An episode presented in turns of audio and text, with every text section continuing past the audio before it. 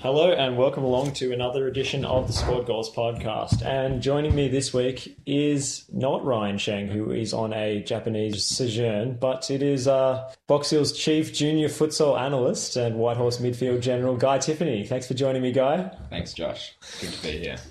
All right, so uh, we have so much to cover today the FA Cup, the Europa League, the Champions League final, and of course, Aaron Mooy, uh, Australia's new media sensation, uh, getting promoted to the Premier League. Yeah, there's certainly been at least a few Fox Sports articles about Aaron Mooy. He does seem to garner quite a lot of interest in Australian media. I'm not sure if it's just Facebook's algorithm, like just is targeting it straight at me, or if it's just saturated coverage. But um, Well, I mean, it's interesting because probably we haven't had, Australia hasn't had a player. I, I don't think we've had a player in England who's really done impressive stuff for a while. not really since Like, Tim like Cahill. who's even who is even there at the moment? I guess Mark Schwarzer. Technically, he played in the Champions League semi-final. uh, two Premier League winners' medals for Mark Schwarzer. Well, did he actually get them though? Because there's a Did- rule. Oh, uh, I- at- because I know Asmir Begovic, he got a medal. He met whatever like the game criteria was, and he was like, "No, I don't want the medal because I don't deserve it." Like it, he felt kind of like slighted that he was getting this medal, like he was he wasn't even part of it. Yeah, that's um that's a good question. I know in Spain they just basically give you a bunch of medals and you just give them out to wherever. Well, that's pretty much what we do at junior futsal. yeah, we have many things in common with La Liga in terms Yeah. of organizational skills. You know, um, Madrid a couple of weeks ago when they they won the league title did not have the trophy there to lift on the final I, day. I heard about that just because of the absolute mismanagement of Spanish football. It's it's astonishing some of the things that go on. I mean, they don't have goal line technology. There's always spats between the the association and the league um, heads, and it just it's bizarre that something that you know all the world's eyes are upon in terms of the best players in the world. You would think that's the sort of thing they would organize for Madrid, though. Mm. Like you would feel like if someone else won it, they'd sort of maybe delay it, maybe not even give it out. But I sort of would have felt Madrid would have got like the cozy ride. the special treatment. Apparently not. Apparently not. But uh, let's start with uh, Arsenal's unexpected FA Cup triumph. Uh, they were short-handed, um, missing Koscielny due to a pretty brainless red card on the last day of the season. Well, it was amazing, really. This result, I think, is a huge surprise because not only did I think if Koscielny was fit, if Gabriel was fit, so he he missed out as well. Yeah, he did his ACL or something in the Yeah, last right. game as well. It was pretty nasty. and Mustafi was also unavailable. Yeah, he's concussed, I believe. But I think if if those three were available, Arsenal still would have gone in as huge underdogs, and I think there'd been very little confidence that they could beat Chelsea and that that defense would be good enough. Um, so I thought before the game that lacking these defenders would possibly force Wenger to play four at the back rather than the three-five-two, which obviously requires the extra central defender. Yeah, he's he's switched to the the in vogue kind of three, four, two, one. Yeah, well, I guess it's sort of cancelled, uh, sort of cancelled Chelsea out. It's, both teams are playing the same shape. Yeah, um, it seemed I wasn't super convinced when Wenger changed that formation. It seemed like they got a few really, really fortunate results Yeah. against Leicester, against Middlesbrough, and I felt it actually like not made them better on the defensive or the attacking end. But it seems to be falling into place for them now and giving Özil and Sanchez a bit more freedom to to go forward and do what they do. Yeah, I think that one of the key things is that I think the overlapping fullback has always been really key for Arsenal, Mm. and that element still sort of exists. You just have an extra player back as well uh, in the three-five-two. That uh, that extra player, 3-4-3. that extra playing being per Mertesacker. Well, exactly. I mean, th- this it's a huge moment in football history. I would say the performance of Per Mertesacker it just couldn't have been more surprising. He what played a grand total of what 37, 37 minutes. 37 minutes all season And he'd also never played in a back three before. Uh, live. and like I don't know for how many years has it just sort of been known that Per Mertesacker is too slow, and mm. like this is a huge problem for Arsenal, and that has like influenced the, the way they've been forced to defend for a long time. I'm sure Arsenal fans were having premonitions of his wide turning circle Yeah, and I mean- fouling Diego Costa for a red card. I guess like killer game. would it have been possible for him to get like did he get slower? Has he been slower? He only played 37 minutes. He's pretty old now. Although he's actually probably not as old as I think some people would think he is. Mm. He just has the Not as old as his place has suggested. no. times. He just has an old look about him. just lumbering BFG. Just Um, a sort of German librarian or slash academic. but uh, he was pretty effective. Ah, he was he was fantastic. I don't think he made an error. It was a superb performance, and and genuinely against like a, a really top notch attack, and like an attack which has like sort of varied facets to it, like the bullocking of Costa, and then like the kind of um, agility of Hazard and Pedro. and uh, Pedro's real tactical awareness, be able to get into the box and support him. And Yeah, yeah. um, Chelsea were, pretty looked pretty sluggish, pretty Yeah. blunted, and they weren't helped by conceding a goal after what four minutes with a pretty obvious handball. I thought from Sanchez. yeah, okay. I, I didn't actually necessarily see it that All way, right. and I definitely felt at the time that the goal should have stood. I I wasn't. Um, there, there was an appeal for offside as well, but Sanchez uh, managed to to get there first, and, and Yeah, so I think that I think it was, was possibly Ramsey who was Yeah, it's sort Ramsey. of, sort of in the way of Courtois, but I don't think there was interference as such. No. And the the rule kind of states that you have to be either interfering with an opponent or attempting to play the ball. To play the ball, yeah, that's right. And I don't think he, I don't think he did either. Yeah, but I, I felt that Sanchez's arms they were above his head when the Yeah, I thought it hit his chest, but really I I, I thought that was contact with the arms, but um yeah, You know- no, that seems to be the consensus. Like that's what that's what people seem to think. I it was certainly I, I genuinely thought it hit his chest, mm, so I was surprised that there's been like sort of unanimity in people thinking that it should have been uh, should have been rubbed off. But certainly the defending was poor in that incident. Like I think that it, although it was sort of it was one of those moments when there was only one player sort of in that area who Yeah. had any momentum. alive to the danger. and it was well. Sanchez. Everyone else was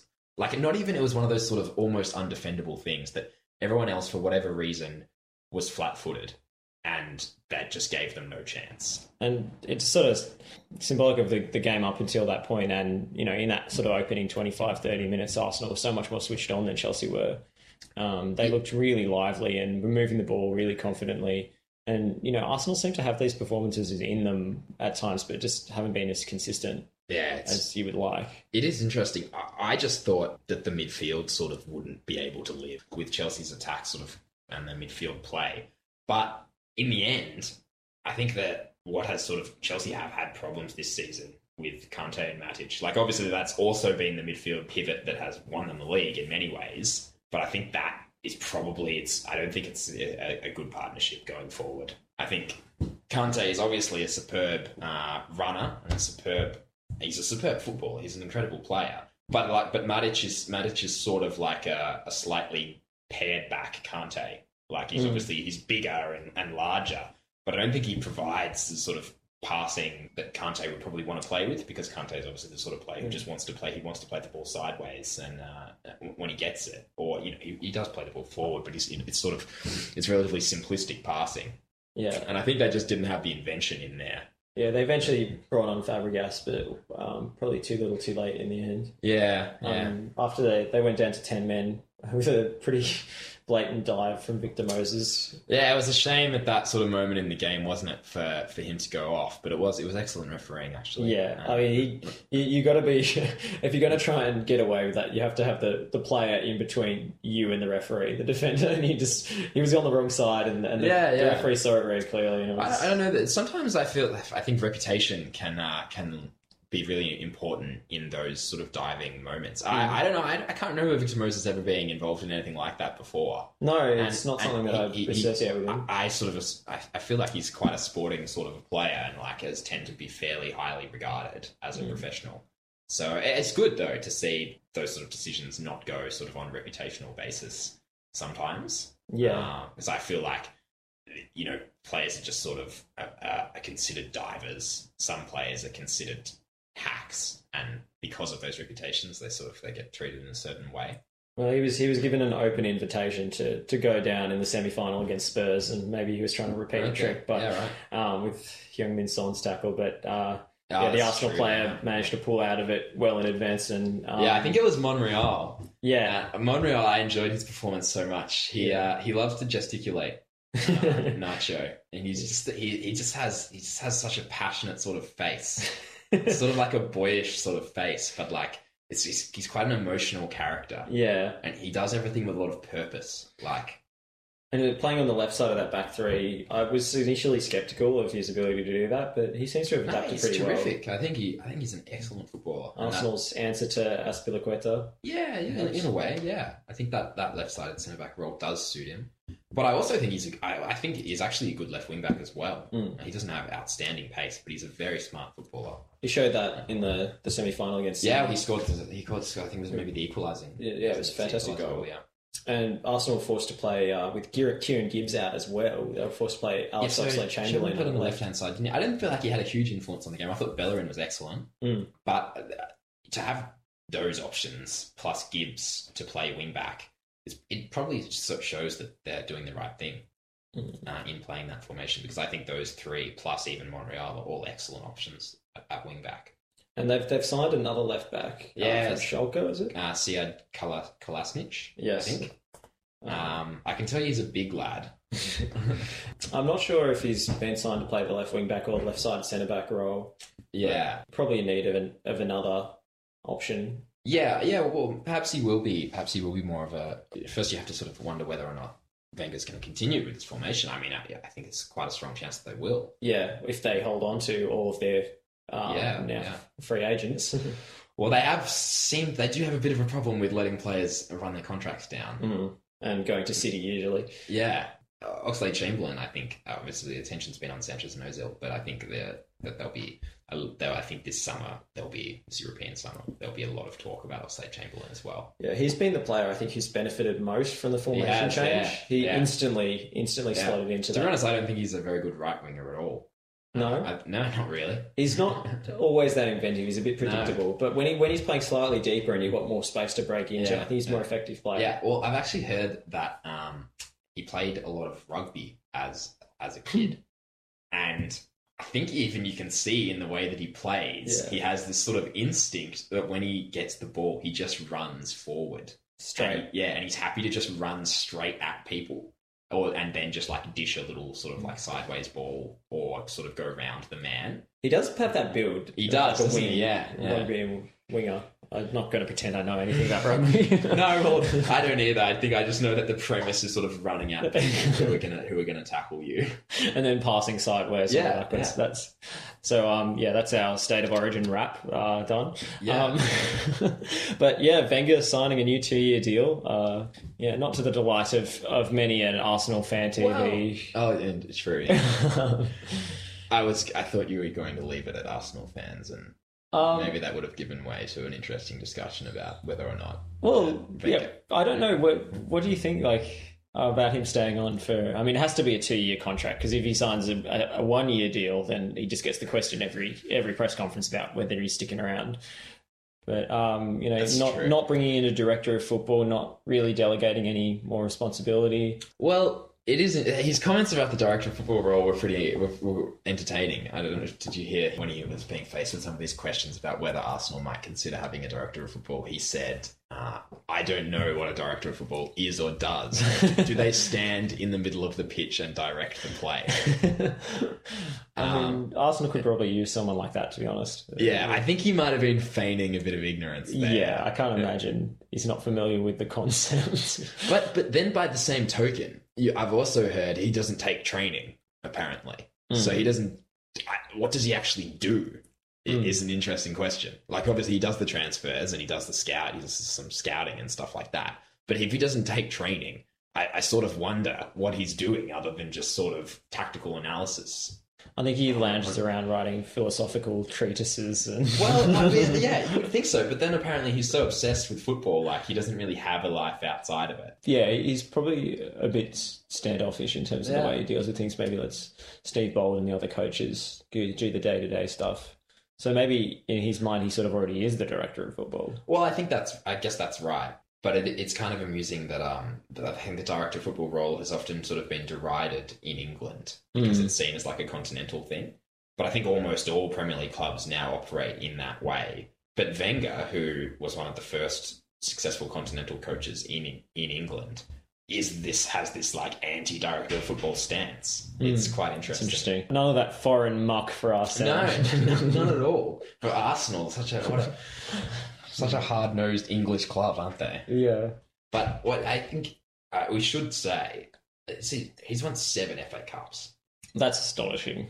That is the record of a legend. Mm. I don't think that is tarnishable. No, I mean the last triumph or the last two triumphs have been against maybe lesser opposition, but you can't really argue with the run they've had. I suppose they did get drawn against two uh, non-league sides, It but is that comes with its own challenges. But the FA Cup should be, it is valuable, and it should be considered to be valuable because there's multiple teams that play in the Premier League, and only one of them can win it. If Yeah. you can't win it, the next best should be to win this to win the next most important trophy, and he's managed to do that on a number of times. Yeah, I think it maybe isn't valued as much as it used to be because I think in England it used to be, and indeed in Australia, it used to be one of the only live football matches Yeah, on. yeah. So it kind of occupied a special cultural But I think place. yeah, certain sort of romantic value as well because every club Mm. in England participates. Yeah, and it's the oldest club competition in the world. But I think perhaps one of the main reasons its value has decreased is because the financial incentives for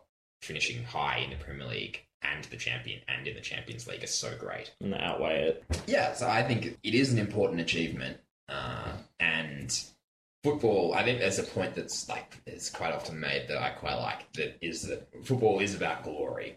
It's not about finishing third or fourth to qualify for the Champions League to increase your revenue and to get to play against some fancy other teams from Europe. It's about having great moments as a club by winning trophies.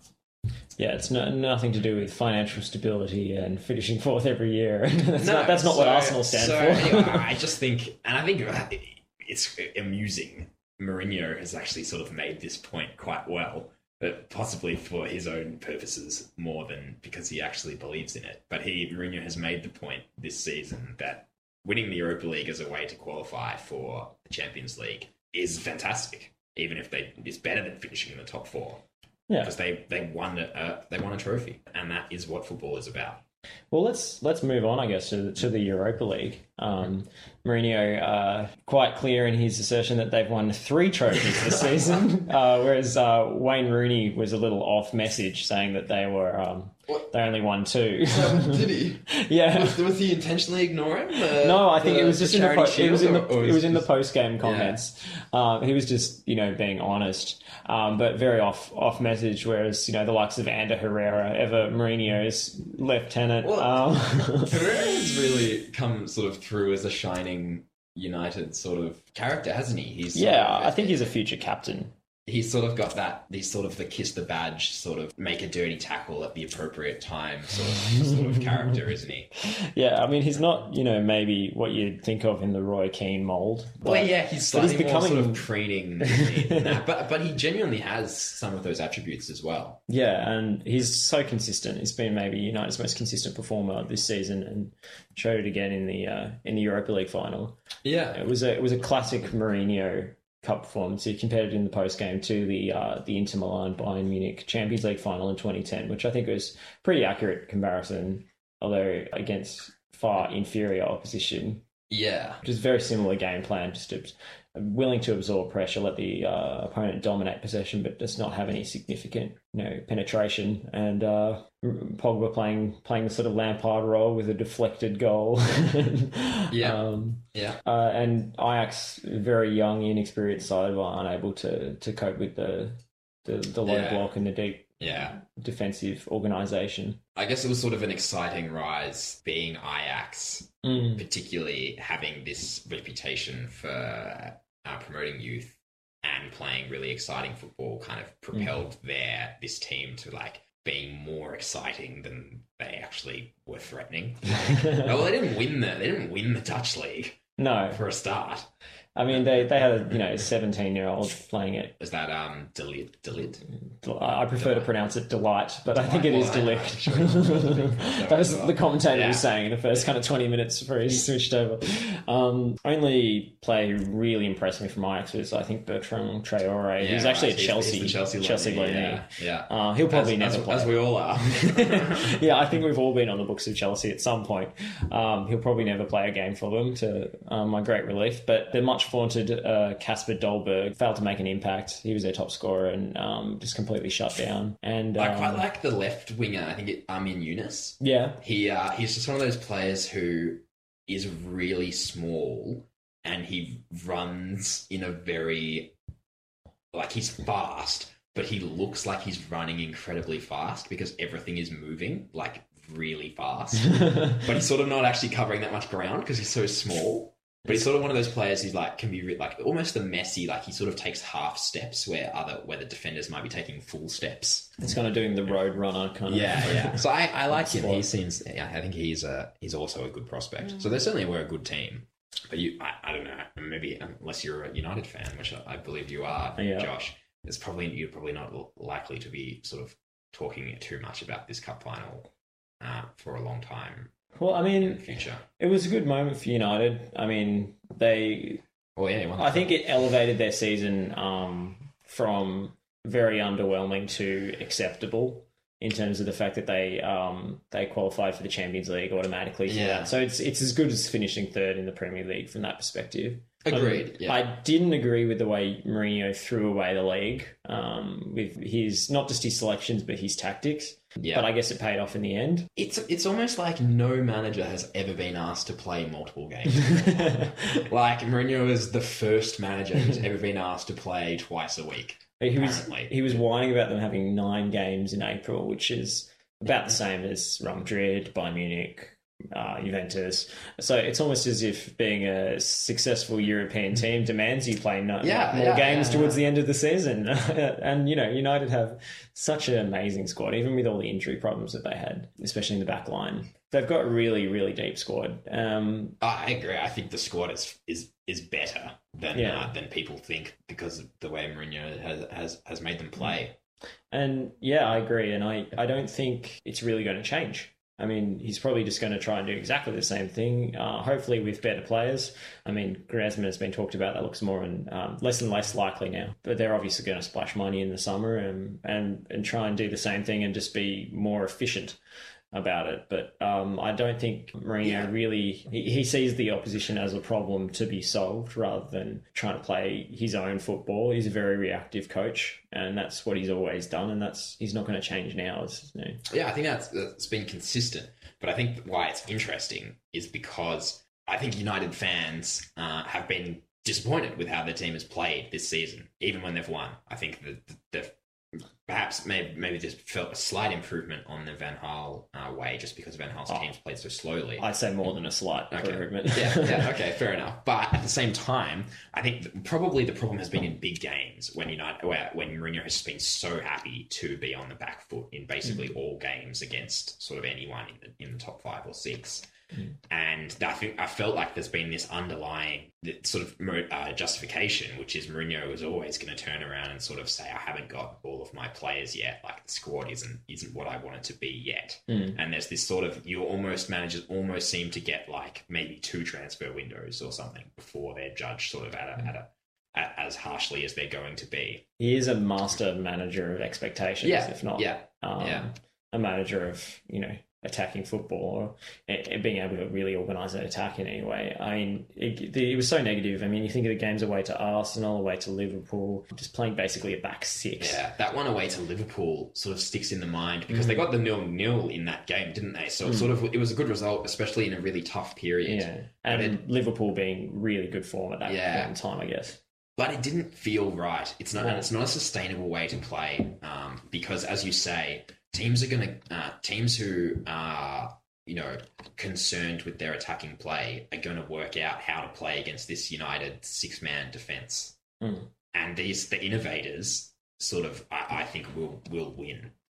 Yeah, the only real like crowning achievement in a big game, you know, it, very, even the nil nils, you know, away to City and stuff, were incredibly underwhelming in how um, this distinct lack of ambition, the fullbacks being forbidden from going forward. I mean, the, the game against Chelsea was a major achievement, but that's because they got an early goal. Yeah. Um, and they, they set up with a sort of a different system and, And the- a specific plan. the Herrera man marking of Hazard was sort of at that point hadn't necessarily been tried to that extent, and yeah, Hazard just didn't deal with it, uh, and Chelsea just didn't deal with it. yeah, they tried tried it with I think Phil Jones in the FA Cup game, and then uh, and then Herrera, and then Herrera ended up getting sent off. Yeah, yeah, but I, and I think you also sort of there's this feeling that okay, so United need to sign more sort of attacking players, better attacking players to make them play better going forward.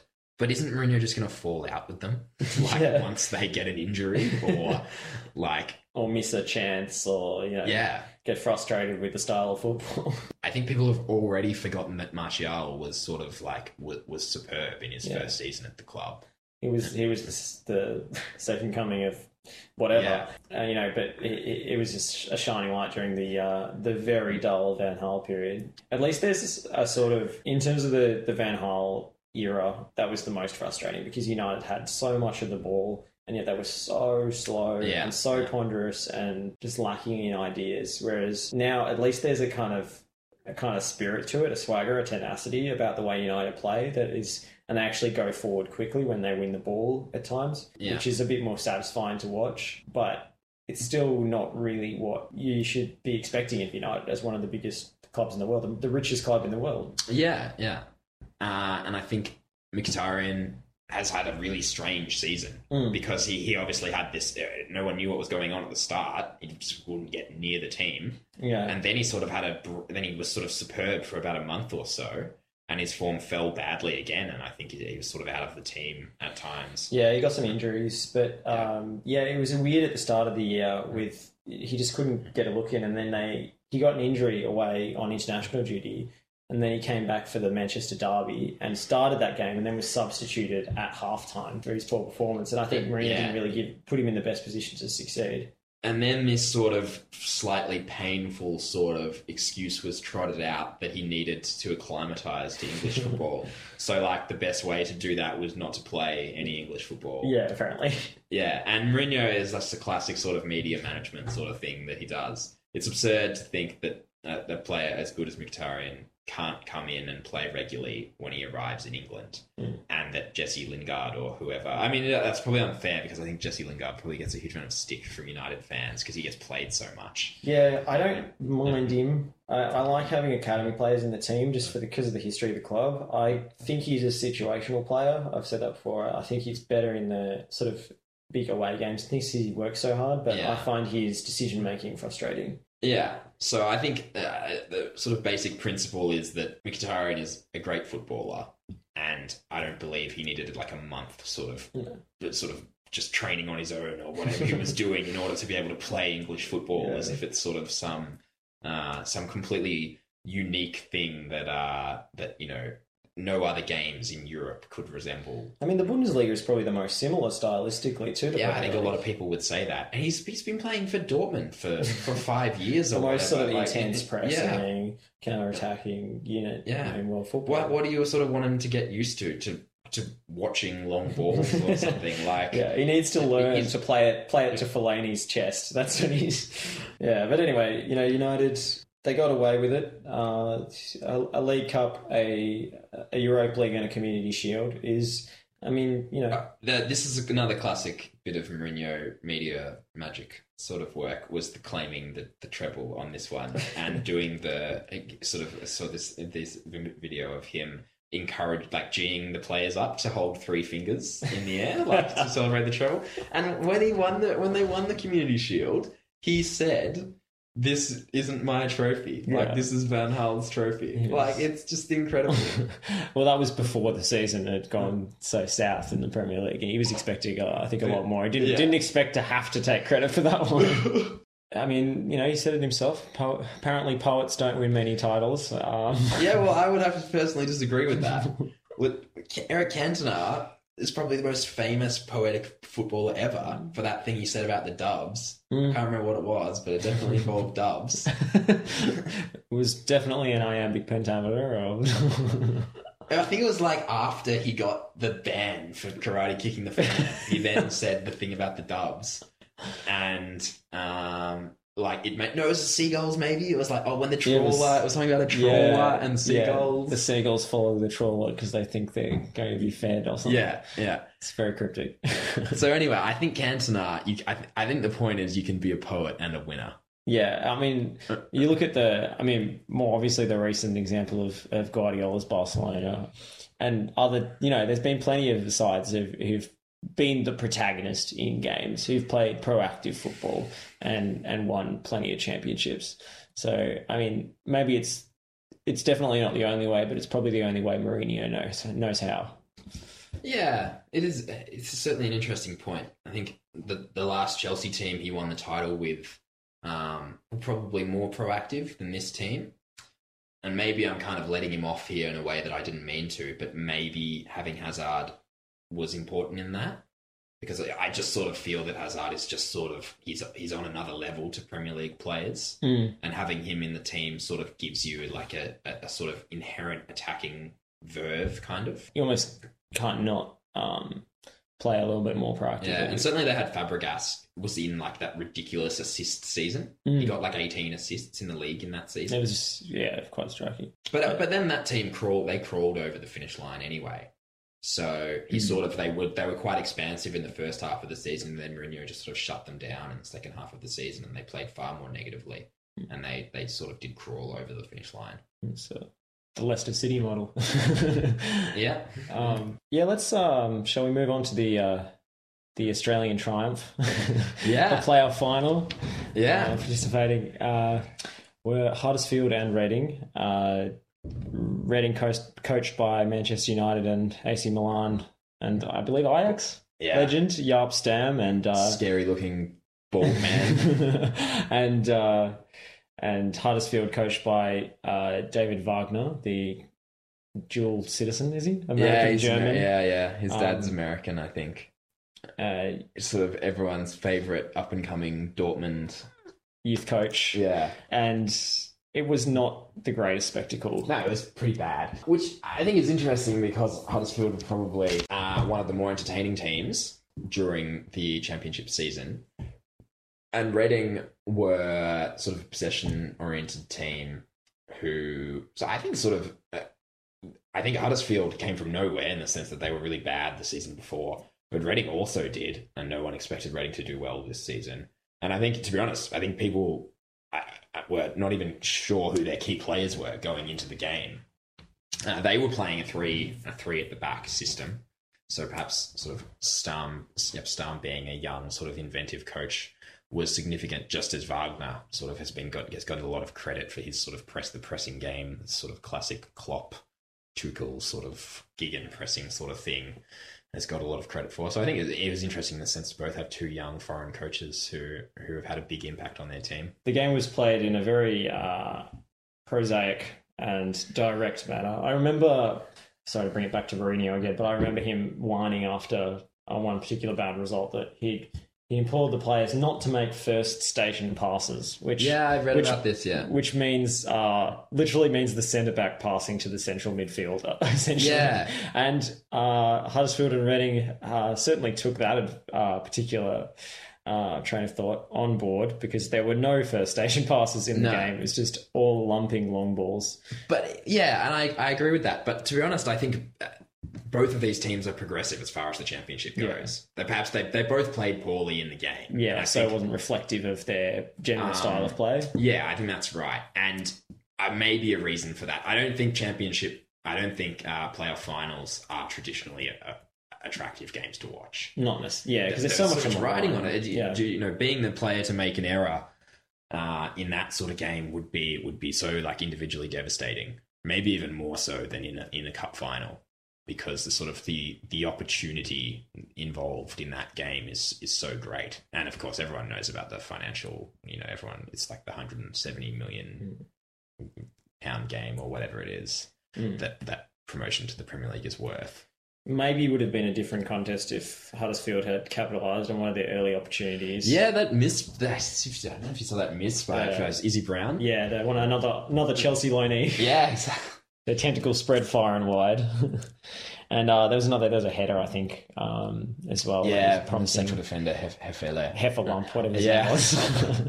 um, yeah, I, I've got to admit, I, I really cringed when he stepped up for a penalty when he was in the wars all day and uh, promptly had it saved. But yeah, Huddersfield, um, you know, Aaron, I, I find it amazing that Aaron Mooy could have stood out in that team, considering, I mean, based on that performance when they just bypass midfield all the time. But Yeah. as we said, I suppose that's not reflective of the normal style of play. But Mooy, when he got on the ball, I thought was pretty pretty composed, but it didn't have the really the opportunity to to shine like he usually. It would. was quite interesting seeing uh, him look quite slow and sort of a bit soft compared to the sort of rangy sort of units he was playing against. Because in Australia, like you know, he was not, not a quick player or anything like that. No. But I never remember him looking so sort of so physically inferior mm. playing in Australia.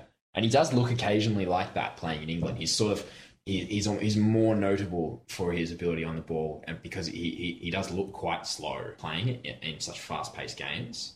But nonetheless, he's still he's still absolutely he's crucial. He's pro, he was he was Huddersfield's best player like during the season, not necessarily in the in the final, but he was clearly. Uh, and he and he has so many strings to his bow, like with the set piece delivery um, as well, which was a which was a key element of, of the play in the final as well. Yeah, his his corners, his free kicks were always on the money, pretty much, and they created some of their best opportunities via that. Uh, but yeah, Huddersfield uh, going up with the worst goal difference of any promoted team ever, with negative two. Um, do you think they stand much chance in the Premier League next season? I would not be at all willing to write them off to write to Yeah, to write Yeah. the Terriers off at this point. yeah because uh, like uh, I mean, we don't know who they're going to sign at this point. No, and that's exactly right. We also don't know maybe 100% that, that Wagner's going to stay, which is an interesting point, just because there's sort of been a few, um, perhaps would he return to Dortmund? Uh, it's just sort of Yeah. opening there. but anyway, yeah. I, I, I don't think that's I don't think that's hugely likely. But there are question marks because uh, so a, a number of their key players were loanees, uh, like Mooy, like Izzy Brown. Uh, so I think it's I think it's unlikely they keep Mooy, um, and I think that's that's going to be a huge loss. But I don't, I wouldn't sort of wouldn't be willing to to say I think that they're going to struggle because I sort of have never, I haven't subscribed to this view that uh that that the form in the championship is necessarily hugely important in working out what their form is going to be in the Premier League. Yeah, I mean, the statistics do suggest that they're going up automatically, or at least winning the championship, is uh, a better predictor of success in the in the league. Well, So- it's funny because I would have said that I would have said that it wasn't like it w- w- Borough. Certainly, they won the championship and, and came straight down. Yeah, I'm sure that there's there's plenty of examples to Yeah. the contrary. It's hard to, to know. I think Newcastle have an excellent chance of staying up with their coach with um, the amount of money they have. If if I mean they do invest, but they've got a pretty strong squad. Their their strong, squad was pretty much too strong for the for the championship. Yeah, I mean, I think they actually didn't dominate it as much as I thought they would. Were Yeah. going to.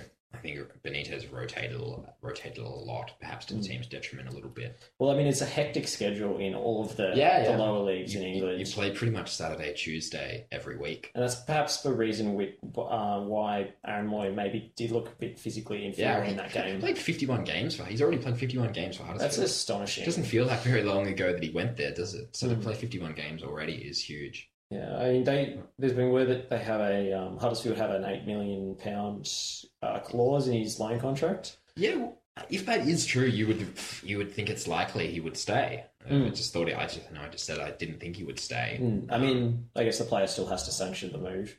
Um, Wages could be could be a factor there though, because Huddersfield wouldn't have been paying his wages. I mean, he definitely does have to make a move because I don't think he's going to get any football at City next season if he goes back there. No, Obviously, he's on loan, but any kind of mid-table Premier League team, I think he'd do well at Bournemouth. I think he'd do well at Swansea. yeah, I think both the promoted clubs, uh, the other promoted clubs, Newcastle and Brighton, have sort of expressed interest. Uh, it'd be better if he, he was on a side that wasn't so um, wasn't likely to get relegated next season, um, just for Australian football's sake, I suppose.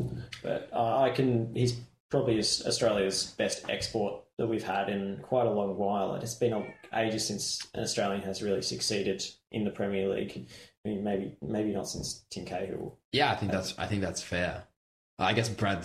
When I was, I was trying to think of who was actually there. I guess Brad Smith oh is yeah, it uh, is it Bournemouth, isn't he he? didn't get a lot of football. He didn't get a lot of football. We've had players in squads like Brett Holman was at Aston Villa for a little while. I- he, didn't play, he barely played. Yeah.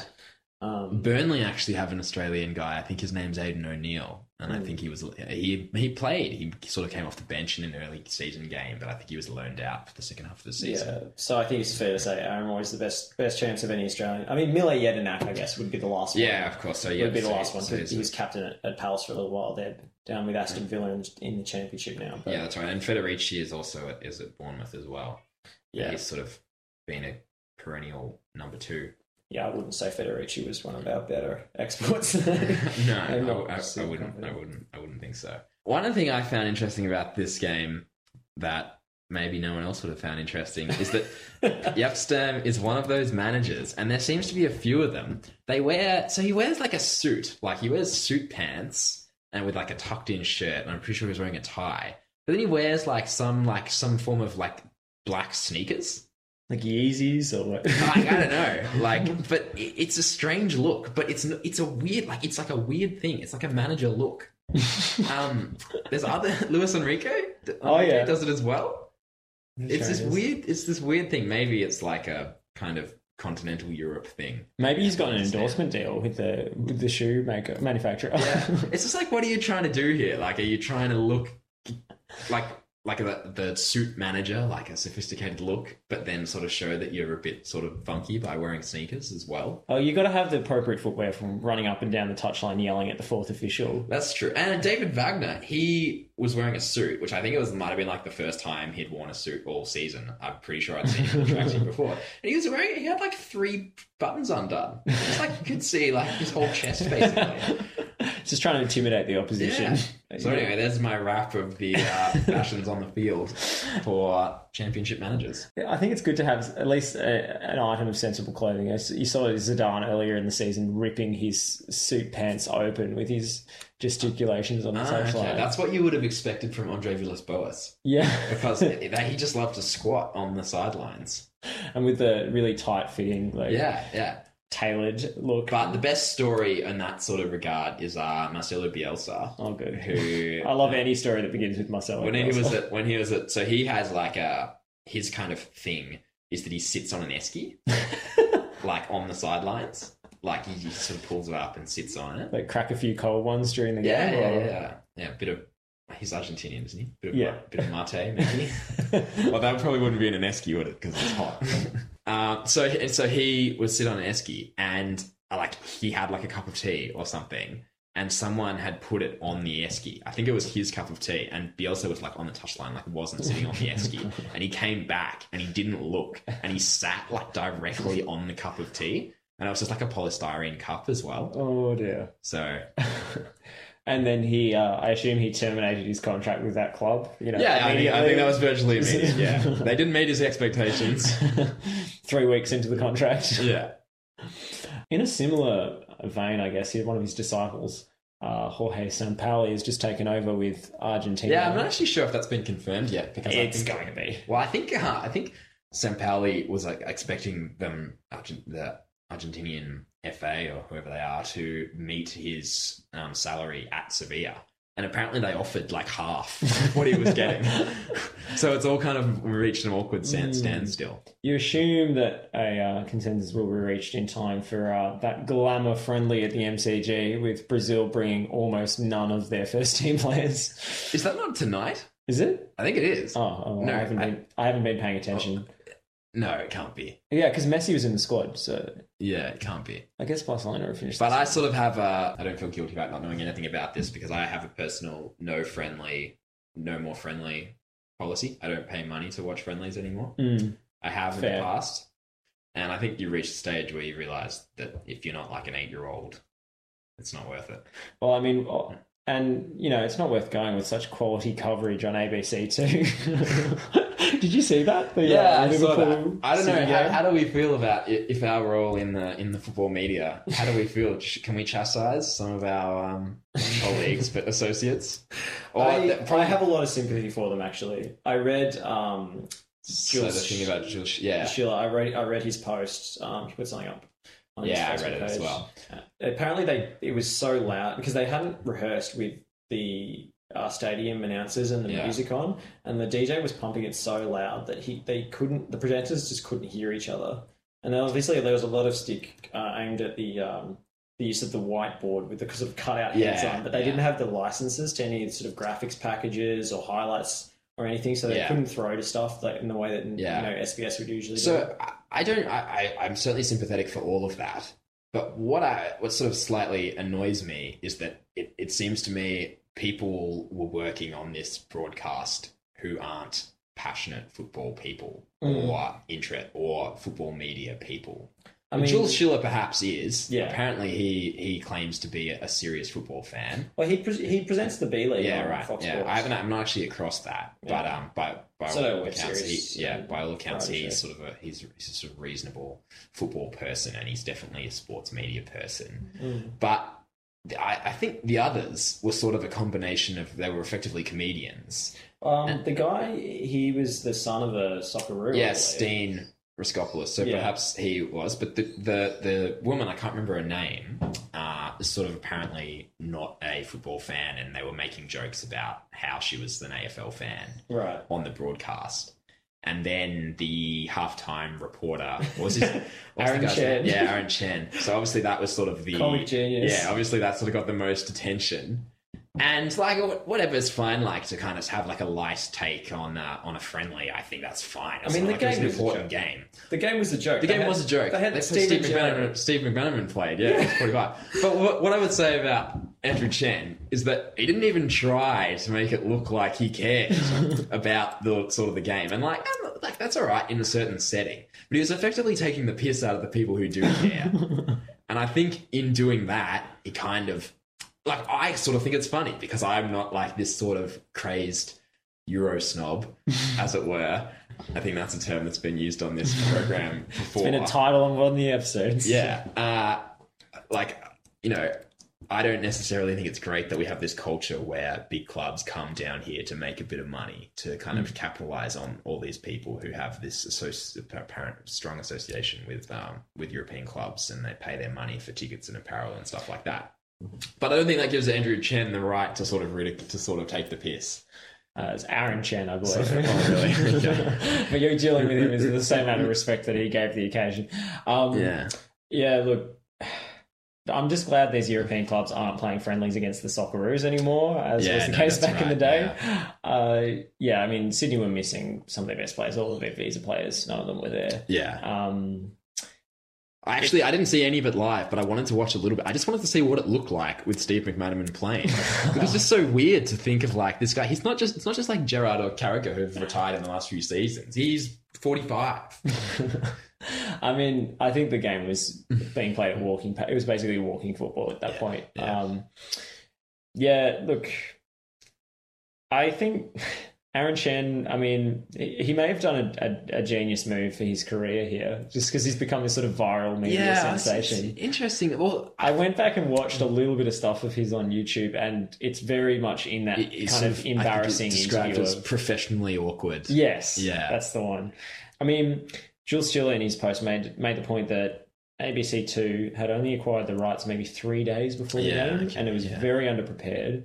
And also, ABC Two, you know, it's a government channel that's supposed to be a bit of a kind of off Broadway sort of Yeah, network yeah. for younger presenters to sort of start their stuff, and it was never meant to to have this kind of focus on it. Um, Yeah, necessarily, but I think the main problem is that Australian football fans, myself included, are extremely the- insecure. the defensive. Yeah, the defense sort of being hyper defensive Mm. at any. Uh, yeah, and with reason. I mean, the the media tax level of football are just incredible sometimes. I mean, I saw something on Twitter the other day. It was 10 eyewitness news about the Manchester bombing, um, describing the culprit. a soccer fan. And I'm like, how's that relevant? the relevance of that is so- Yeah, it's so in the much. It's- it's headline. remarkable, isn't it? Um, so there is, I mean, amongst the kind of old guard traditional media, there is an anti-soccer bias, anti-football bias that is, I mean, bordering on racist. Yeah. Yeah, no, it is.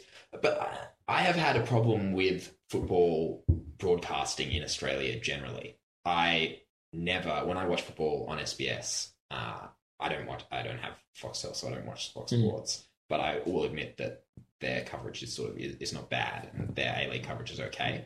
Um, but on SBS, I almost never listen to halftime um, shows or or or pre-game shows because I find the level of analysis really simplistic Mm. and basic, which is actually interesting because Les Murray wrote something after in the aftermath of this ABC Two scandal thing that they that SBS had had been criticised for being too uh, too academic and too intelligent, like and you know aiming at a high bar, which I, which I was sort of bemused by.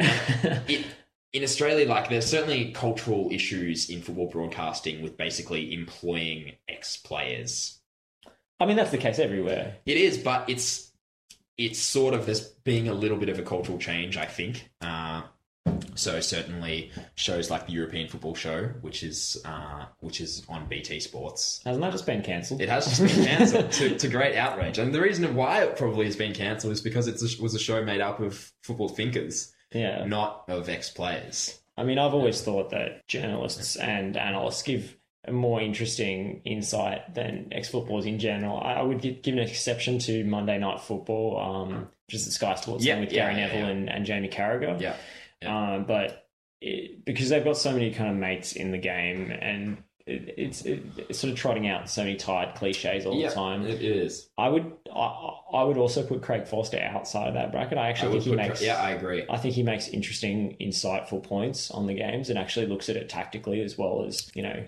just the, and not just relying on the on the um, tired stereotypes of you know they wanted it more or Yeah, Foster treats it professionally. yeah.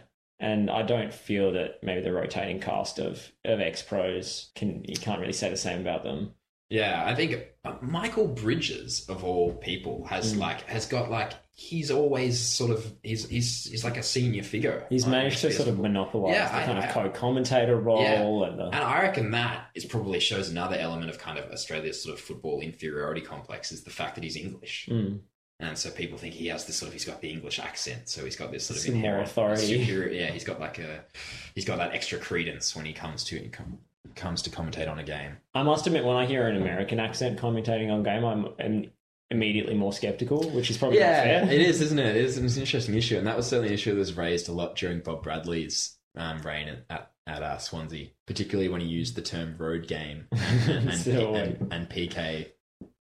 oh, there was actually um, a American journalist who uh, basically tallied up all of the, the, the, the terminology he used in his interviews, and he very rarely relied Yeah. upon the American. So he'd obviously he'd made a he'd made a concerted effort not to, hadn't he? and that's funny considering it. Like it's funny Yeah. that it's a, even an issue. I really wanted Bob Bradley to succeed to kind of show, uh, to try and sort of open English people's kind of horizons a bit.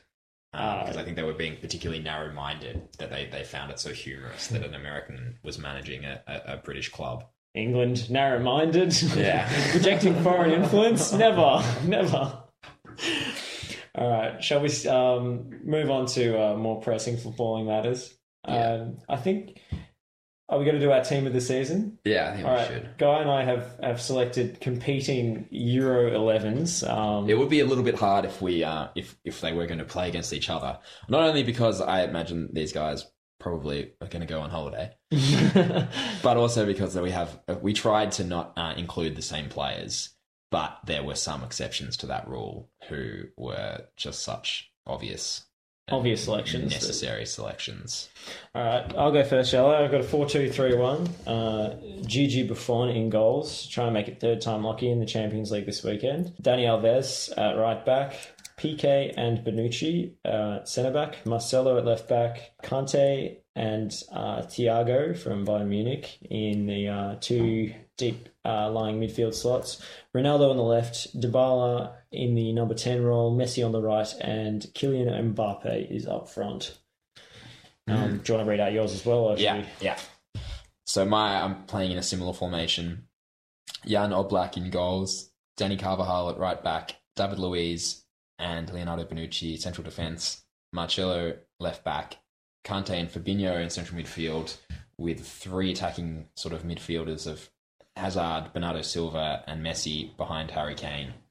He's one of our own, Harry Kane. He is. Well, I'm. I'm. Uh, I, I don't think he would have been in too many uh, European best 11s, uh, and I think that's uh, that's probably because people think he's a bit silly because he has a bit of a lisp and and he used to be rubbish. and he went on to about eight loans, but he's. I think he's. Prob- he's honestly. I think he's probably the best striker in Europe. And he managed to, to pinch the golden boot with a couple of fairly meaningless a hat couple of late hat tricks, but that's what you want from your striker. I mean, it doesn't matter what game it is, you want them to be always Yeah. competing. I just thought Mbappe was such a revelation this season. Just so explosive and come to the stage so quickly. Um, he is abs- absurdly promising. yeah, and he's got so many strings to his bow in terms of not just the finishing ability, but the creative ability in terms of running at players Yeah. and providing assists. He sort of feels maybe more like a wide player, but I think he's, he's such a good finisher. I think he used to play on the left hand side, Yeah, and he's yeah. been brought in um, as a striker by their coach, uh, whose name is temporarily escaped yeah, me. Jardim. Ja- yes, Yeah. um, uh, Jardim. Uh, and yeah, it's to great effect in that front too with uh, Falcao. I don't know how he'd play on his own up front, but uh, with this kind of service behind him, I don't think it would be. He's probably more of like a on the shoulder type player. Some of his sort of some of his runs in behind and some of his finishing, it's it's sort of it, it almost looks too easy for him. I think he I think he's going to be a ridiculously good player.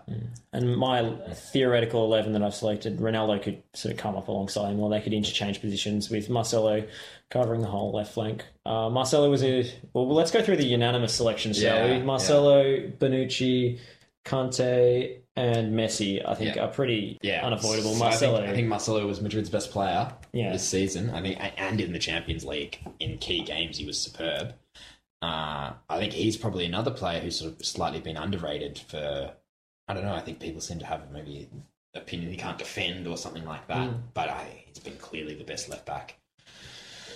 in the world, really. Yeah, I think. I I, mean- think easily. Yeah. Just like Alves, um, his Brazilian counterpart that we'll be playing against uh, this weekend, he, he's just as likely to make a sort of diagonal run to the top of the box as he is to, to overlap on the left hand side. He's a very versatile player who can also come inside and Yeah, he's sort of one of those players who would be like who would be who could play central midfield. yeah, He it- probably has the skill set to play number ten. Mm. Like he's a he's a he's a fantastic player. and he's so important for Madrid to give them width on that left hand side now that they've moved Ronaldo to more of an out and out striker role. Mm.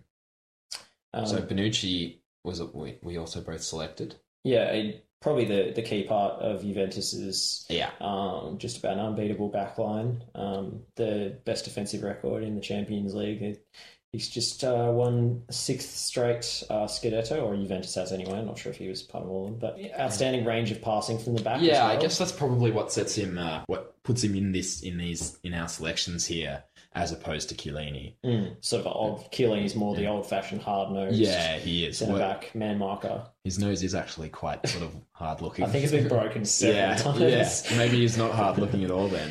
Um, Yeah, but Bonucci's sort of famous for those diagonal balls, Mm. sort of being the Pirlo of the defense as well as a superb defender. yeah, his reading of the game is second to none. And the only problem he has is that his son is a Torino fan, which is the strangest thing. Yeah, I heard I'm- about this? Yeah, he uh, during their Scudetto celebrations, he, he forced him to wear a Juventus shirt, and his one of his sons was crying. yeah, because he loves Andrea Bellotti. Yeah, and then he made it up to him in the days after by um, bringing him to meet his hero, Yeah. his Torino hero. I mean, you know, that's as superficial a reason as anything for supporting a club, and I think many of us are in the same boat, having chosen the club that we support when we were very Yeah, young. but if this kid, his dad, is literally a superstar for, for the club, and he's decided not to support them, I have to, I have to support this kid. I think that shows incredible, Balls. uh, yeah, balls. Wonder if, if he plays for Juventus one day, will he like cry during the Turin derby? Or... and uh, what was our other? So Kante, Kante, I mean, you know, two straight Premier Leagues been the difference. Just amazing in terms of the amount of interceptions and tackles he racks up. And he's developed a little bit as an attacking yeah, player he well. Yeah, I think he's a unique player. I don't think mm. anyone does what he does mm. as well as as well as he does. I, mm. think he, I think he's remarkable. He's also a very popular figure as well. I think he's hard. He's Yeah. hard to dislike. Yeah, I mean, you know, who wouldn't want Kante in their team? He just solves so many problems for you. Yeah, I think he could play for any team. I think. Uh, I mean, it's an interesting question whether would he be would he be valuable at Barcelona? Is that the sort of the sort of one team maybe who who almost never have like a a, a, a defensively minded sort of midfielder? Hmm, I mean, I could see him. I mean, playing maybe on the right side of the three and covering Messi defensively. Yeah, it's an interesting idea. I mean, because they have Busquets, who is a different kind Yeah, of holding yeah. player. Yeah, I mean, maybe it reduces the need for him. And Barcelona have the ball so much that they don't necessarily need to win it back that yeah, much. but I, I think he could be useful in, in certain games for Barcelona, and I think he's a good enough pass and move footballer to um to, to even to play in that team. Yeah. And uh, of course, Messi. I mean, just what another casual Best- fifty goals this season. Best player in Europe by well, best player in the world by an absolute mile. Yeah, I mean, I can't argue against that. I was just watching some of the uh, the Copa del Rey final, He um, was before- incredible in that game, wasn't he? and he, you know, just But- the astonishing regularity which he scores that goal from the top of the box, Yeah. just with his instep. I love that goal so much, in part because um. So I think he, so. He sort of he dribbles on, takes the ball onto his left, and plays the ball into Neymar. Mm. And there's no space. Like there's there should never be any. There's never going to be any space. Uh, if you think about like how many defenders are going to be used to crowd out these guys, and the, and obviously Messi's being marked after he plays the ball into Neymar, but there's somehow space for Neymar to play the ball back to him, and Messi like short back lift Yeah. curls it in. I, I love how they can they do this in such small spaces. Yeah, I mean, just the tightest tightest confines, and then Yeah. with the assist for Paco Alcacer's goal, Yes, taking four players out of the out of the play and then slipping a It- slider yeah. pass through to, It re- that run reminded me of the fantastic goal he scored against Bilbao in, in one of the recent Copa del Rey finals. Yes, um, it's very similar. I mean, this time he was the, uh, the provider rather Yeah. than the scorer, but he's just able to. It, it seems like players just converge on him, and he's able to create space where no other player can. So you know, best player in the world doesn't really matter to me that Barcelona weren't as successful as they'd hoped this season, but No, yeah, I, like certainly it was a shame. I thought for his legacy that that uh, that he didn't do well in the Champions League this season, and Juventus certainly they didn't score against Juventus in, Mm. in either leg, which probably just showed you the quality of of Juve's defending. Mm. Um, but uh, you know, whoever Barcelona signed to play in that front three alongside him, alongside him, he's always he's the key man in in goals and assists and, and creating so much of the play. Yeah. So Messi, uh, impossible to leave out. Uh, you have left out Ronaldo though. yeah, I've left out Ronaldo because Just- I don't I don't think he I don't think he was a consistent performer this season as a all round player. I think he was an Okay. incredibly decisive goal scorer in the Champions League. And he, he certainly hit 20 or, or Mm. however many he hit in, in Spain, maybe a few more. But uh, I think there's more. I think there's there's increasing questions about his role as as a footballer. Like an all-round contributor. Yeah, I mean, I can agree with that, but just I don't think you can argue with the goal scoring. It's No, but I mean, you- astonishing. You can't argue with the goal scoring, but then, but then, if you just think about the goal scoring, why don't we just, you know, pick the eleven highest scoring players in their position? this is true. This is true. I actually think this has been one of his best seasons in terms of the way that Madrid have uh, and Zidane have managed him. I mean, he's rested a lot more, and I think he's in peak physical condition coming into the Champions League final, which he hasn't been in previous years. I would agree that maybe his his contribution has been a little overrated in Yeah, well, I just I, like I, I totally understand, and I mean, obviously, I'm not going to get anywhere like saying he's not a fantastic footballer because clearly he is, and he's going to be one of the, the best of, of all time. But we just do this thing. We, we always do this thing where we think Ronaldo is playing a poor game, and then he scores two goals, and you know we sort of increase his, his status as a legend, Mm. and that's fine. He's a legendary goal scorer, and you know he's going to be he's going to he's a hugely decorated player. But I know we don't want to do this comparison of him and Messi. But one of the reasons I don't want to do it is because they're such different players, Mm. and and Messi has so many more elements to his game. I mean, you brought it up. I yeah, I know. I feel guilty about bringing it up, but at the same time, it does annoy annoy me a little bit. That's like, you know, why do we want to compare these two guys because they're so fantastic? But but I'm like, if you actually do compare them, yeah, there's probably one sort of similar. Oh well, actually, Messi's won far more in his career. If we do compare them and we compare their attributes, for me, it's just sort of it's just not even close. I mean, I can't disagree, but I think this season um, it almost doesn't matter if he has a poor game and scores two goals because those two goals win the game all the time. Yeah. So, uh, and Madrid have he's carried Madrid to the Champions League final that way. I think Madrid have probably been a better all round team this season. They have been they've been a much better all round team in their previous years. And partly that's because the um the, the BBC front line has played together less. Mm, I would seems to be agree. that they're they're almost clearly better uh, without th- without those three players in the team. and with Isco, who I who I've crossed out here and put Dybala instead. Yeah. He could have easily been in there. I think I think Dybala is a good choice over Isco because Dybala was actually was was a, a first team regular throughout the entire season. Mm. I don't, I don't think Isco actually was. Mm. But you know, if Isco had have played the whole season, I think he probably would rightfully be in there. I think when they play the the BBC front three, it's almost like they've got two separate teams. There's sort of- sort of the defense and the midfield, and then there's the front Yeah. three, and they're, they're all doing their they're doing such individualistic things. Um, And they can still get away with it. they can, but I think it sort of, it, you know, it certainly decreases the overall sort of fluidity of the team. And with the attacking fullbacks that Madrid have, I think the the sort of diamond formation works really well. Um, and I mean, maybe the answer going forward is if they have to fit the uh, fit them all in is, is to to play Bale instead of Benzema in, in future. I'm not saying for the Champions League final, but Yeah. I mean, if Bale could adapt um, to that role, I mean, with a bit of freedom to roam around, I, that that could be an answer to, to fitting him in there with Isco. Yeah, yeah, yeah. It's actually a bit of probably an unpopular view on my behalf. I would quite like Bale to go back to being a left winger, Hmm? Okay. like less of a like when he was less of a goal scorer. Remember when he was playing for Spurs and he was just giving Maicon nightmares? Yes. Well, obviously, obviously he obviously was a goal scorer because he scored a hat trick. Um, I think he scored a hat trick at San Siro. But I, I think there would be genuine merit in giving him a simpler role and just being a beast down the line. Um, I think it's sort of overcomplicated by playing on the opposite side or playing through the middle. I don't think. Uh, I think he's. I think he's. I think he's winger.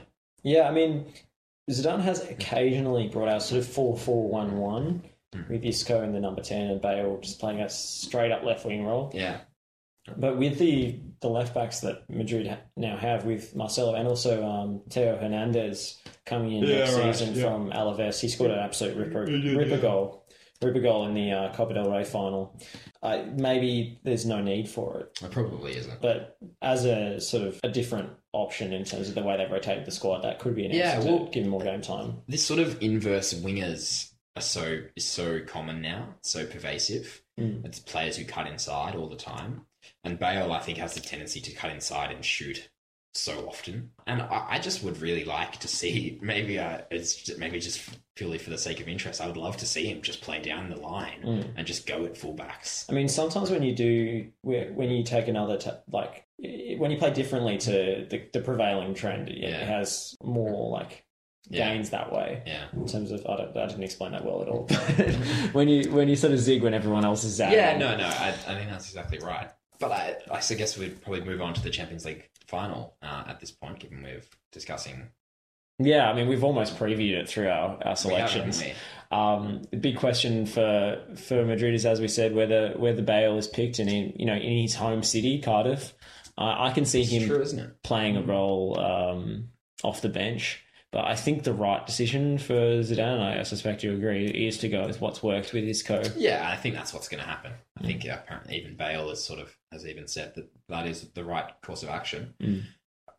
Uh, I hope for him that he that he can that he can play a part in, in, in the game. I mean, he's had such terrible recurring injury problems this this Mm. season, and that's really hampered him. And that may in turn um, condition how Juventus approach the game, playing. Their, their, their big question is whether they play the, their own BBC um, with Yeah, Barzagli. Well, Barzagli, he played in the the Monaco games, didn't he? Which was sort of something of a hmm. surprise because he had sort of been phased out. He's the oldest of the three. I get the feeling that he will play. I think if they start that way, they can Yeah, easily switch if they go behind. yeah, And that means the only player they really have to sacrifice is Cuadrado. And Yeah. that's the player in their sort of 4 2 3 1 that they like the least. yeah, yeah. Well, and doesn't that that allows Dani Alves? Well, so my feeling is that so Dani Alves plays the right wing back role. Mm. Alex Sandro plays the left wing back role. Dani Alves has obviously been. Like I was gonna, I was gonna say about your selection of Alves that I feel his he's been miraculous in the Champions League in the latter Yeah. stages. I don't think he's been a hugely consistent performer. No, he hasn't always actually been in the team. No. Um, He hasn't, but that's because they are very flexible. yeah, they've had Lichtsteiner in there. Had, Yeah, but he'll. I think he'll definitely play. I think he'll play as the right wing back. I mean, he's hit form at the right Yeah, time. and my feeling is that they're sort of. It's not like it's not like a free role, but if he's got Barzagli behind him, he can focus on attacking so Mm. much more, and that's what he's been doing well. Yeah. Like, He's amazing in, he against Monaco. incredible sort of Three assists and a goal. it was it was remarkable, and he links up with Dybala, uh, sort of similar to how uh, to how he linked up with Messi at Barcelona. Yeah, Dybala, Juventus playing that sort of three four two one. Yeah. Um, And Yeah, that's in Dybala. vogue. Dybala is such a great player to watch. Dybala is a, sort of inside right. It is very similar to the way they interacted with Yeah, Messi and Alves. There's, I think the weak points in the Juventus team will probably be if they if uh, Real Madrid can can get at Barzagli and try and draw him out wide, like Mbappe did on a few occasions. Yes, yeah, I think that's a good shout. and also potentially in the centre of midfield because I think Khedira will play. They've he's had some injury problems. Um, So I think it'll, it'll, Khedira and Pjanic. I, Yes. I'm not sure about defensively that that centre midfield combo. yeah, well, it's interesting, isn't it? Because that was even the team they played against Barca, Mm. and they and didn't concede neither leg. Yeah, I mean, I think the system was so well organised that it didn't really expose those those yeah, flaws, Khedira, is, is a sensational athlete. Mm. Um, he's a remarkable runner. and that will be really important. Um, Yeah, it will. And I guess uh, who sort of gets the upper hand? I think you would have to say um, a, a Madrid midfield of, of Kroos and Modric. They should dominate possession, but they, but they often don't. Madrid, they sort of you know they're they're not Barcelona in their Yeah. in possession stats. they don't have one dogmatic approach to. no, they don't, game. do they? Yeah, Zidane's they're sort of a been bit- flexible. bit of a chameleon in that sort of sense, and that's been one of their biggest uh, biggest plus points. But I think with when you've got a team which has got the quality and possession of Modric and Kroos and Isco, I think they will dominate possession, and I think they'll largely be on the front foot.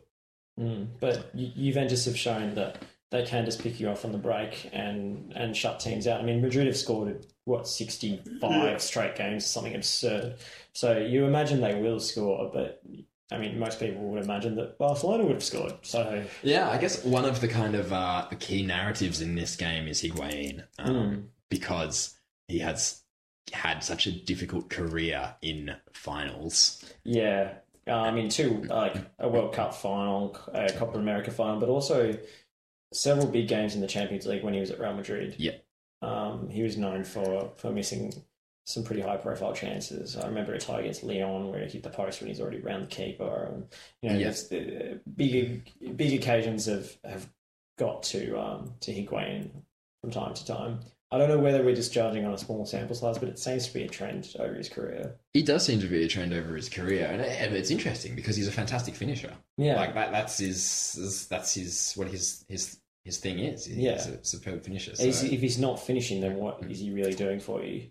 Yeah, well, I actually think he is a good all-round footballer. Yeah, I mean, he can play other players. Yeah. and- It it actually annoys me slightly that people uh, make j- jibes about his weight. I mean, like he's sort of barrel-chested sort of guy. he was he did not look like that for Napoli last season, though. True.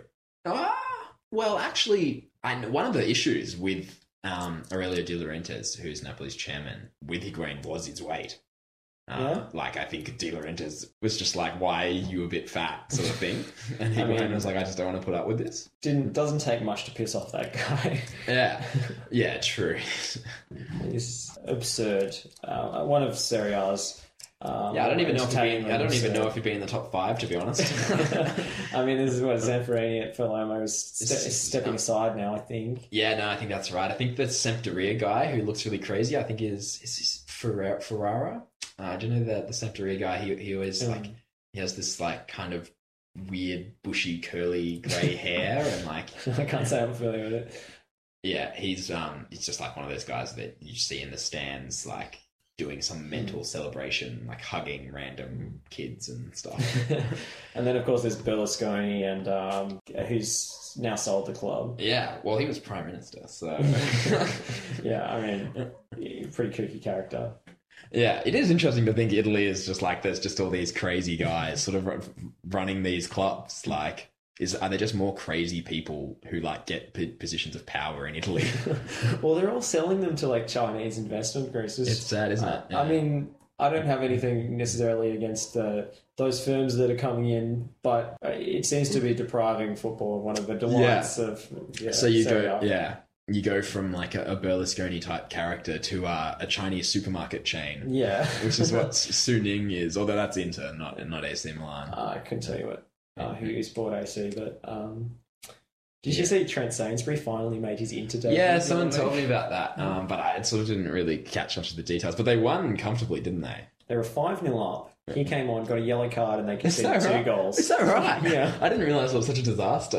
yeah, I mean, I don't know. I didn't see the game, so I'm not sure if he was responsible for the two goals conceded. But it doesn't. It's not a great Yeah. look, and I don't think he'll be playing the next It season. is an interesting part of modern football how there are clubs that have sort of partnerships with other clubs, and that's a reason for players moving to those clubs. So that like explains all the random guys that play for Watford. Well, I think most of it. I think this stuff goes on all the time. Um, not just with the ownership structure, but with just people knowing agents. Yeah, but then you've also got like the City Football Group. So you've got that's why Aaron Mooy plays for Man City and uh, Yeah. Adrian Yeah, Caceres. it's also and, on the uh, books. Luke Brattan Yeah, on. Brattan, of course. Yeah. Yeah. So I, I kind of, I kind of like that this weird aspect, and so you get Trent Sainsbury playing for Inter Milan that I just feel like would never happen otherwise. Well, Andrea Ranocchia goes and relegates Hull. oh, poor Andrea Ranocchia. Did you see his uh, miss kick I did see his miss kick. in the Crystal Palace game that condemned them to uh, to their fate? I think it was really the, the loss to, to Sunderland that sent him down. But Marco Silva is the new uh, Watford boss. Yeah, well, I kind of felt like that. I, f- I thought that that was the, that was the lowest of his three priorities. Yeah, yeah, his three sort of top three being uh, Southampton number one, Porto number two, and Watford number three. Mm. Southampton haven't sacked Puel to Oh. this point. I mean, all signs pointing to him going, but apparently it's not been made official just yet. There may have been some miscommunication in one of in their in their meeting with Claude Puel. Perhaps they couldn't understand him because he speaks so softly. I don't know if you've ever seen an interview with him. He just like he just speaks at a virtually inaudible level. That's one way to deal with a post-match Yeah, interview that yeah. you don't you don't want to do. Uh, Yeah. Maybe Mourinho should think about that. yeah, so Southampton didn't work for him. Porto, I think they didn't sort of. Uh, they said they weren't going to have money to spend, and he was sort of not interested. And then so he's so he's wound up at Watford. I think he's a brilliant coach. I mean, I've said so before on the pod. Yeah, you know who he looks something. He just looks so much like um like that Irish actor Colin Farrell, Oh yeah, he does too. and he kind of dresses like Colin Farrell in the movie In Bruges as well. um, well, Watford previously had that guy who looks like Hugh Laurie, uh, the Spanish dude, Kike Sanchez oh Flores. God, he's a good-looking person. so they're just working their way through. Um, I once saw a fantastic tweet that was like uh, Kike Sanchez Flores, who looks like an artisan butcher in a Wes Anderson film.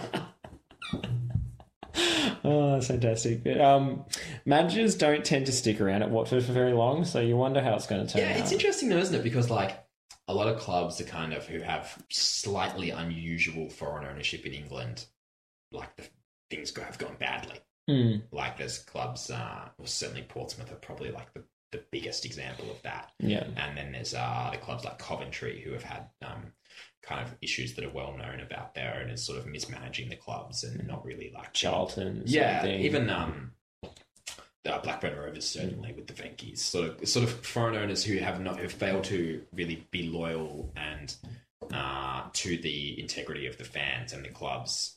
Uh, and have used them as their own sort of personal playthings. I mean, Leyton Orient is the most blatant example of Yeah, that. yeah, yeah. And but Watford, uh, the Pozzo family, they sort of they, they seem to know really what they're doing, even though they do it in a slightly unusual way, Mm. like with this constant stacking of managers who who do well for them. Constant loan signings as well. Yeah, and they they have these kind of weird squads made up of all sorts of players from like 40 nationalities and, and stuff Mm. like this but uh, like they they parent- they survive they have in the last two seasons I mean, they Um, went smack bang on 40 points and then on the beach, but. Um, yeah, yeah, definitely. Uh, but I think you, you kind of have to you kind of have to trust them. And but I think and I think Silva is is a fantastic appointment. I mean, I, I can't argue with it. I, I think he, he would do well there for at least one season before he gets the sack. Yeah, yeah. Well, I think well, I guess the problem was that like there was absolutely no improvement from uh, such as Flores to Mazzari. Yeah. So if he can improve, I, I reckon I think he'll, he'll be in good stead to, to keep his job for more than one season. I mean, the mid-table of the Premier League is wide open. With you know, it's really just the top six, and then Everton, and then a load of. It was, wasn't it? Well, that, uh, that was really noticeable, but I, I don't think that will be the case again next season. Uh, No? No, I, I don't. I don't think so. I, I know financially, it probably is. That's how it should be, shouldn't it? Because the, the the top six is so obvious in terms of being like dominant financially, and then Everton is sort of in the next group. Yeah. But I, I don't think that it, I don't think that you know things are always going to be uh, going to be directed primarily by finances, and, and the rich teams will do well, and the, the lesser teams will do less well. But I think you'll see teams like some like Southampton um, again really really pushing Everton and, Yeah. and being and, and, and pushing, and I think possibly even Leicester, and uh, I think other clubs will be disappointed. I think even good teams like Crystal Palace, there's strong squads there. Mm. I, I don't think it's going to be like this sort of top seven, bottom 13 forever. I mean, you hope so because the Premier League. I think can't- Newcastle as well would probably stake a claim to.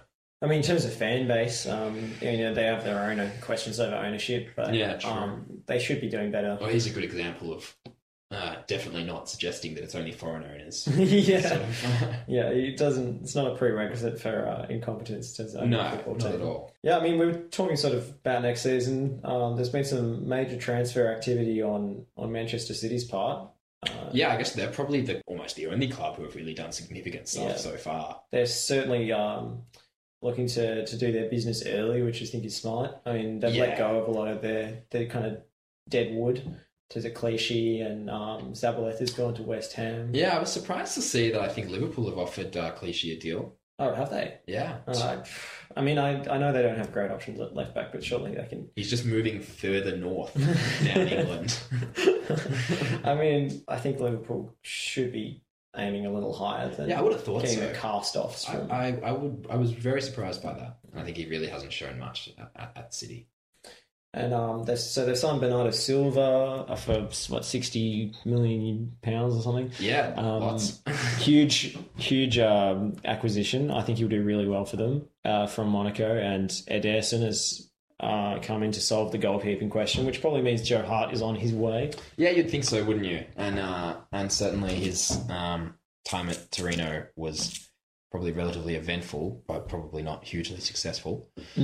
Maybe culturally it was for Joe. He's picked up a little Italian in the press conference. Yeah, but so I think you expect him to wind up at Everton or West Ham next season, Mm. in my view. And um, they've made an offer for Van Dijk that looks like it's going to be successful. Yeah, as well, well, I mean, if they could, uh, definitely they need fullbacks. Um, So I think Kyle Walker is a, is a big candidate there. he looks like he's leaving Spurs after he fell out with the manager. That, that all happened rather suddenly. Didn't it? Didn't it? At such a high point for Spurs as well. All of a sudden, there was just like this simmering sort of unhappiness. I guess it shows that what's going on on the field is not necessarily what reflective of what's going on off the field. But they're, they're looking at Mendy as well from Monaco, so I think there'll be no excuses for, for Guardiola next season. He'll have the squad he Yeah, I wants, think I think that's exactly right. and they're willing to um, spend huge amounts of money to to make it happen because he's the coach that they wanted for years and years, and they've got him now. And I don't think this one underwhelming season that he's had. Um, Yeah, yeah. despite the great start, you know they're, they're not going to lose faith in him yet. But And, I'm partially convinced by the view that it's only that it's that it's that it is largely a personnel issue.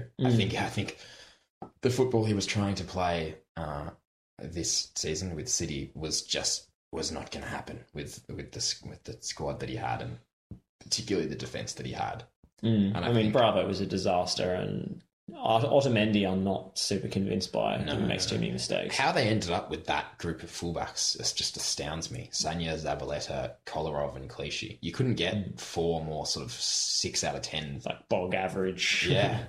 I mean, you know, Sagna and, and Clichy were good in their Well, day, they, but they were were good players. over the hill. Yeah, yeah. All right, so uh, before we go, can I push you for a uh, Champions League final prediction? Uh, yes, I will go Real Madrid 3 2. Ooh, exciting game. Three goals against the Juve backline. Yeah, I think so. I'm going to predict uh, Gigi Buffon is going to uh, finally win that elusive Champions League trophy. I think it'll be 2 1 Juventus. Uh, we'll find out this weekend. All right, thanks so much for joining us on the Squad Balls podcast. Thanks for having me. Yeah. Cheers, Guy. See you next time.